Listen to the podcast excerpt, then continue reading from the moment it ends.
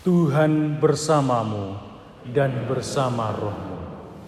Inilah Injil Yesus Kristus menurut Matius. Dimuliakanlah Tuhan.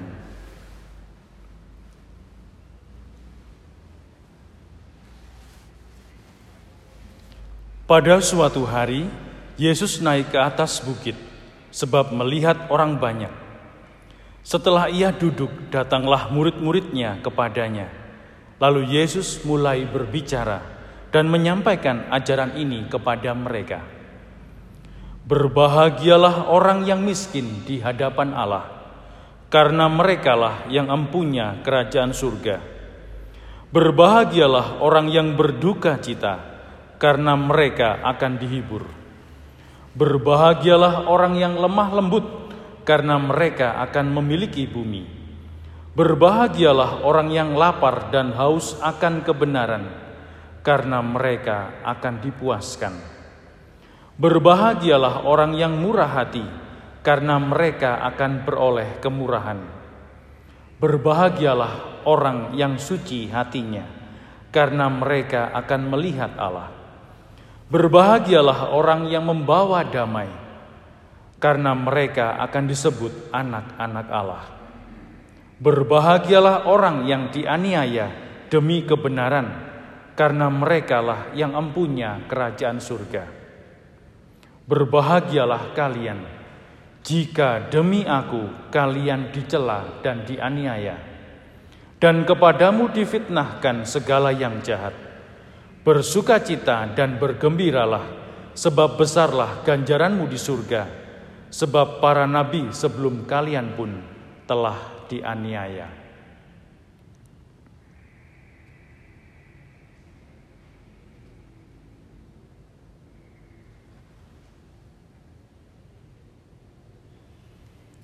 Demikianlah Injil Tuhan. Terpujilah Kristus.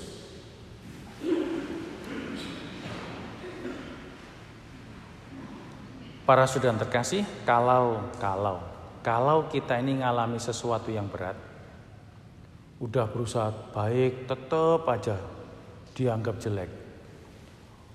Sudah berusaha berbaik sama orang, tetap aja ditipu, dikhianati. Udah berusaha setia, tetap aja nggak dapat apa yang dipuji aja nggak dipu, ucapan terima kasih aja nggak. Kalau kita pernah mengalami hal-hal yang berat, maka pengalaman-pengalaman itu sebenarnya bisa menjadi pintu rahmat. Nah, ini yang kerap kali dilupakan. Jadi pengalaman salib, pengalaman kesusahan, pengalaman derita, pengalaman gak enak, itu jika sungguh-sungguh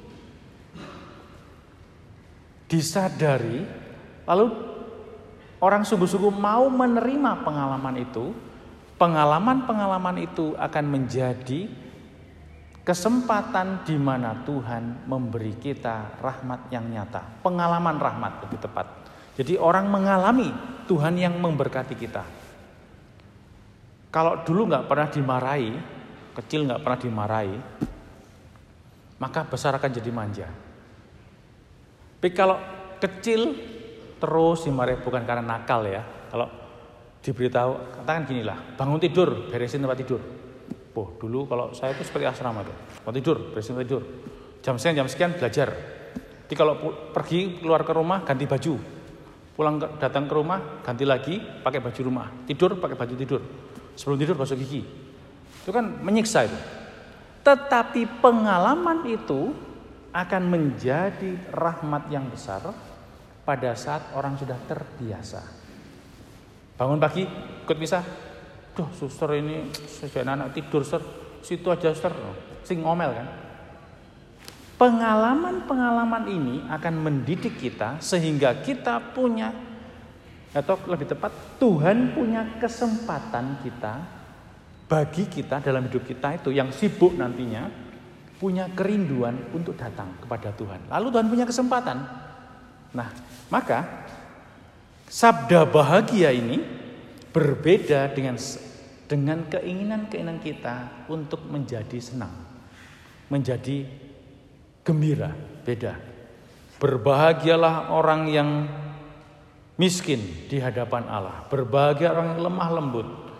Berbahagia orang lapar dan haus akan kebenaran. Ini kok nggak bener ya? Ini kok nggak bener ya? Itu orang punya sesuatu. Hati nurani kita digerakkan untuk terbuka akan hal-hal yang tidak benar. Lalu mulai apa yang bisa saya buat supaya ini jadi lebih baik. Hal-hal ini membuat pintu-pintu rahmat bagi kita. Maka komuni kudus yang akan kita terima setiap hari atau setiap minggu itu menguatkan kita. Maka percaya bahwa Yesus adalah putra Allah, percaya bahwa Yesus adalah Tuhan, Yesus yang manusia itu adalah Tuhan, itu mengalahkan segala persoalan hidup kita, mengalahkan segala hal yang kita alami secara alami, secara manusiawi. Pada saat kita nanti komuni, komuni menerima tubuh Kristus. Amin. Coba ya, hening dulu sebentar. Satu detik atau dua detik aja. Lihat gitu. Ini masa iya Tuhan toh? Ayo, coba percaya nggak itu? Iya, tubuh Kristus. Ini bukan roti lagi, ini tubuh Kristus. Belajar percaya bahwa apa yang dilihat yang kelihatannya hosti biasa adalah Tuhan, itu kan mengalahkan dunia. Belajar percaya bahwa apa yang sedang berat yang sedang saya alami sekarang, Tuhan sedang mengubah saya. Tuhan sedang memberi kita pengalaman-pengalaman yang lebih indah untuk mengalahkan pengalaman berat itu sendiri. Dulu waktu anaknya lahir, cacat, sedih banget. Tapi Tuhan punya rencana loh. Pada saat orang berhasil menyayangi anaknya yang kurang kurang seperti yang diharapkan, itu akan membuka pin, banyak pintu rahmat bagi keluarga itu. Nah sekarang persoalannya cuma satu. Apakah jika kita mengalami hal-hal yang sama sekali tidak kita perhitungkan, bahkan sama sekali tidak kita inginkan, kita tuh masih percaya nggak Tuhan tuh di situ? Ataukah kita ini sibuk dengan dus ngeluh keluhan. Sibuk dengan ngomel, sibuk dengan hal-hal yang dus piye Tuhan mengasihani diri sendiri terus menerus. Atau kita berani, ya Tuhan apa ya yang sedang engkau kerjakan dalam hidupku ini? Apa yang harus aku perbuat supaya aku ini mengerti apa yang sedang kau perbuat? Nah coba direnungkan sejenak. Apakah kita berani melewati jalan-jalan Tuhan yang mungkin sama sekali tidak kita inginkan dalam hidup kita.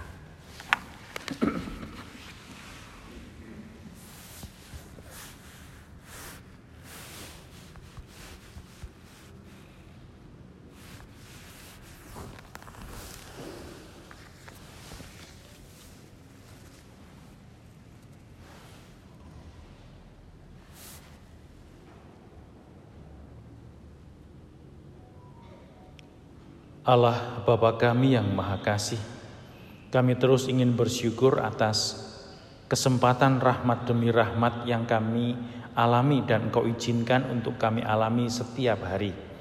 Kami bersyukur bersama dengan keluarga yang mengalami pengabulan permohonan mereka. Semoga rahmat kasih-Mu yang secara nyata mereka alami menggerakkan mereka semua dalam kasih, berbagi kasih, hidup lebih baik dan hidup demi kebahagiaan sesama. Sehingga ungkapan syukur mereka dapat mereka wujudkan dalam hidup berbagi dengan saudara-saudari mereka. Allah Bapa kami yang Maha Kasih, pandanglah dengan rela saudara-saudari kami yang hingga saat ini sedang sakit, terutama adik Didit Henry Purnomo. Semoga rahmat kasih-Mu yang hari-hari ini dialami secara terbatas, secara lemah, secara dalam keadaan sakitnya, tidak mem memberi pengalaman pengalaman keputusasaan, tetapi pengalaman-pengalaman kegembiraan, pengalaman-pengalaman di mana engkau menguatkan, menemani, menyertai hidupnya. Biarlah dalam pengalaman-pengalaman itu, pengalaman terbatas dan sakitnya itu, saudara kami ini terus memiliki kekuatan dan harapan baru dalam hidupnya setiap hari. Ke dalam tanganmu ya Bapa kami persembahkan pula saudara-saudari kami yang telah kau panggil menghadap kepadamu. Terutama Bapak Antonius Trimulyono yang telah dua tahun lalu kau panggil menghadap kepadamu. Berkenanlah mengampuni segala dosa-dosanya dan memperkenankan beliau menjadi pendoa dan pembagi rahmat bagi keluarga dan kami semua. Ya Bapa yang Maha Kasih, ajarlah kami hari ini untuk mengenal kehadiranmu dalam peristiwa, kejadian, dan pengalaman-pengalaman hidup kami yang mungkin tidak kami kehendaki. Kuatkanlah kami dengan rahmat roh kudusmu demi Kristus Tuhan dan pengantara kami. Amin.